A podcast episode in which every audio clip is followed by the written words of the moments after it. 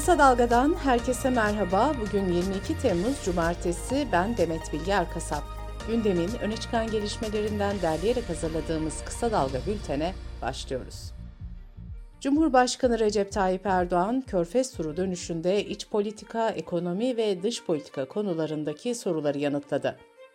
Yerel seçim sürecine ilişkin konuşan Erdoğan, Ekim ayında büyük bir kongre yapacaklarını ve bu kongrenin de yerel seçimlerin işaret fişeği olacağını söyledi. Erdoğan, partinin mevcut yönetiminde de yenilemeye gidileceğini açıkladı. Emekli maaşlarının yıl sonunda değerlendirileceğini söyleyen Erdoğan'a Gabar'daki petrol ve Karadeniz'de çıkan gazla ilgili eleştiriler hatırlatıldı. Karadeniz gazının sisteme dahil olduğunu ve evlerde kullanıldığını söyleyen Erdoğan, Gabar'daki petrol henüz halkın cebine girmeye başlamadı. Gabar petrolünün ekonomiye olumlu yansıması iki bin yirmi dörtte başlar, dedi. Muhalefet cephesinde ise gergin gündem devam ediyor. Zafer Partisi Genel Başkanı Ümit Özdağ, Cumhurbaşkanlığı seçiminin ikinci turunda Kemal Kılıçdaroğlu'nu destekleme karşılığında protokol imzaladıklarını, üç bakanlık ve MİT konusunda anlaştıklarını söylemişti. Kemal Kılıçdaroğlu böyle bir protokol olduğunu doğruladı ancak bunun kamuoyuna açık olmadığını söyledi. Kılıçdaroğlu'nun bu açıklamasına altılı masa ortaklarından tepki geldi.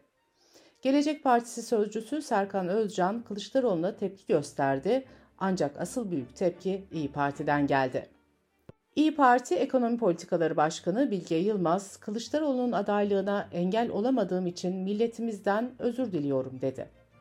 İYİ Parti Milletvekili Turan Çömez ise Twitter'dan bir mesaj paylaştı ve şu ifadeleri kullandı. Biz sahada kendisi için oy isterken meğer o Ankara'nın karanlık dehlizlerinde pazarlıklar yapıyor, protokoller imzalıyormuş. Arkadaşlarının haberi yok, ittifak ortaklarının bilgisi yok. Hoyratça heba edilmiş bir güven yeniden kazanılır mı? Ümit Özdağ ise Çömez'e tepki gösterdi. Özdağ, Zafer Partisi'ni karanlık dehliz olarak tanımlamak terbiyesizliktir, diye konuştu. C H P içindeki bir diğer tartışma konusu ise Ekrem İmamoğlu'nun yönettiği online toplantının sızmasıydı. Kılıçdaroğlu, kendisine muhalif olan isimlerin bir araya geldiği bu toplantının etik olmadığını söylerken disiplin süreci de başlatmayacağını belirtti. Ancak benzer bir durumun yeniden yaşanması halinde harekete geçileceğini de vurguladı. Ekrem İmamoğlu ise yanlış bir şey yapmadıklarını yinelerken bir iki hafta içinde görüşlerini kamuoyuyla paylaşacağını söyledi. Bilgi Teknolojileri ve İletişim Kurumu temsilci belirleme ve bildirme yükümlülüğünü yerine getirmediği gerekçesiyle Twitter'a reklam verilmesini yasakladı. Ulaştırma ve Altyapı Bakan Yardımcısı Ömer Fatih Sayın ise üç ay içinde temsilci belirlenmemesi halinde Twitter'ın bant genişliğinin daraltılacağını belirtti. Türkiye'nin neredeyse tüm bölgelerini etkileyen aşırı sıcak havanın Temmuz sonuna kadar devam etmesi ve bu hafta sonu yeni sıcaklık rekorlarının kırılması bekleniyor. Tarım ve Orman Bakanı İbrahim Yumaklı ise son on günde kırk ilde iki yüz üç orman yangınının çıktığını belirtti. Bakan Yumaklı, orman suçlarını ve verilecek cezaları da hatırlattı. Buna göre dikkatsizlik sonucu orman yangınına sebebiyet verenlere üç yıldan on yıla kadar hapis cezası veriliyor. Kasten orman yakmanın cezası ise on yıldan az olmamak üzere hapis cezası. Devletin güvenliğine karşı kurulmuş örgüt faaliyeti çerçevesinde ormanları yakmanın cezası ise müebbet hapis. Ormanda izin verilen yerlerin dışında ateş yakmanın, yaktığı ateşi söndürmemenin, sigara ve yangına yol açabilecek madde atmanın cezası ise bir yıldan üç yıla kadar hapis ve adli para cezası. Aşırı sıcaklıklar İstanbul'daki barajları da vurdu.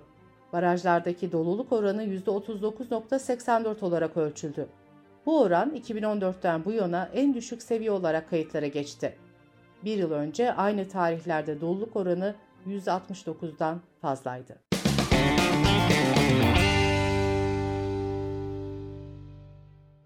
Kısa Dalga Bülten'de sırada ekonomi haberleri var.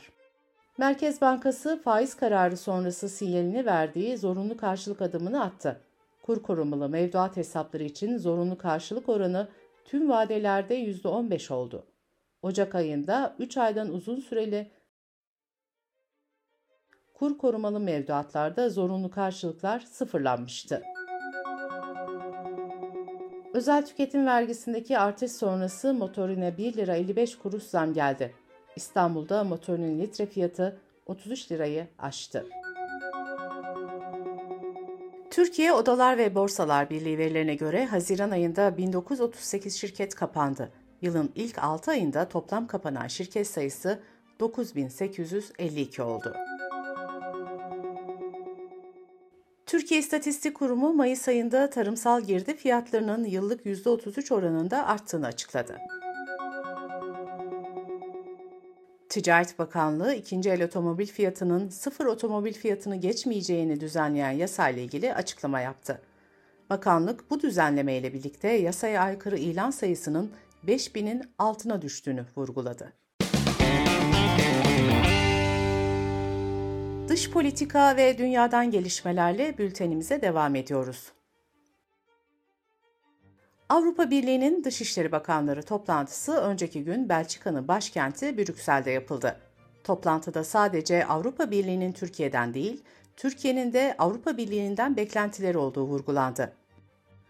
Avrupa Birliği Dış İlişkiler ve Güvenlik Politikaları Yüksek Temsilcisi Josep Borrell, Türkiye'den beklenenleri şöyle sıraladı. Doğu Akdeniz'de gerilimin kalıcı olarak azaltılması, Kıbrıs meselesinin Birleşmiş Milletler'in kararları doğrultusunda çözüme ulaştırılması. Yüksek temsilci ayrıca Ankara'nın da imzalayarak taahhüt ettiği İnsan Hakları Sözleşmesi'nde tanımlanan temel hak ve değerlerin uygulanmasının da ilişkilerin canlandırılması için büyük öneme sahip olduğunu vurguladı. İran'la İsveç arasındaki gerilim tırmanıyor. İsveç'te daha önce de Kur'an yakan Iraklı bir kişi Kur'an ve Irak bayrağını yere atıp üzerine bastı. Bağdat yönetimi İsveç Büyükelçisi'nden ülkeyi terk etmesini istedi. Bağdat yönetimi ayrıca İsveçli telekomünikasyon şirketi Ericsson'un ülkedeki lisansını da iptal etti. Önceki gün Bağdat'taki İsveç Büyükelçiliği de ateşe verilmişti. Rusya'nın Karadeniz Tahıl Koridoru Anlaşması'ndan çekilme kararının yankıları da sürüyor. Beyaz Saray, Rusya güçlerinin Ukrayna limanlarının girişlerine deniz mayınları döşediğini, Karadeniz'deki sivil gemilere saldırı düzenleyeceğini öne sürdü. Rusya ise bu iddiaları yalanladı ve çarpıtma olarak nitelendirdi. Rusya Devlet Başkanı Putin ise Ukrayna ordusunun başlattığı karşı saldırının batılı ülkelerin desteğine rağmen sonuca ulaşamadığını öne sürdü. Polonya'da Rusya askeri istihbaratına çalıştığı iddia edilen ve ülkedeki bugüne kadar görülen en büyük casus ağının üyelerinin yakalandığı açıklandı. Avrupa Birliği insan hakları ihlalleri gerekçesiyle Afganistan, Güney Sudan, Orta Afrika Cumhuriyeti, Ukrayna ve Rusya'dan on sekiz kişi ve beş kuruluşa yaptırım uygulama kararı aldı. Listeye alınanlar arasında Taliban'ın Eğitim ve Adalet Bakanlarıyla Afganistan Yüksek Mahkemesi'nin başkanı da bulunuyor. Bu kişiler Afganistanlı kız çocukları ve kadınların eğitim hakkını engelledikleri için listeye alındı. Güney Sudan, Orta Afrika Cumhuriyeti ve Rusya'dan ise bazı askeri yetkililere cinsel şiddet ve topluma korku salmak gibi gerekçelerle yaptırım uygulanacak. İngiltere'de hükümetin yüzde altılık zam teklifini reddeden uzman doktorlar iki günlük greve çıktı. İngiliz Tabipler Birliği hükümetin ücret artışı teklifini doktorlara hakaret olarak nitelendirdi. Ülkede uzman doktorlar elli yıl aradan sonra ilk kez greve çıkmış oldu. Turist sayısını ve çevre kirliliğini azaltmayı amaçlayan Hollanda'nın başkenti Amsterdam'da belediye, büyük yolcu gemilerinin kent merkezine demirlemesini yasakladı.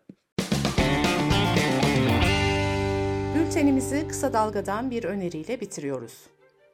Yeşim Özdemir'in hazırlayıp sunduğu Kitap Konu Kahve'nin Minesi Öğüt'ün konuk olduğu bölümünü kısadalga nokta net adresimizden ve podcast platformlarından dinleyebilirsiniz.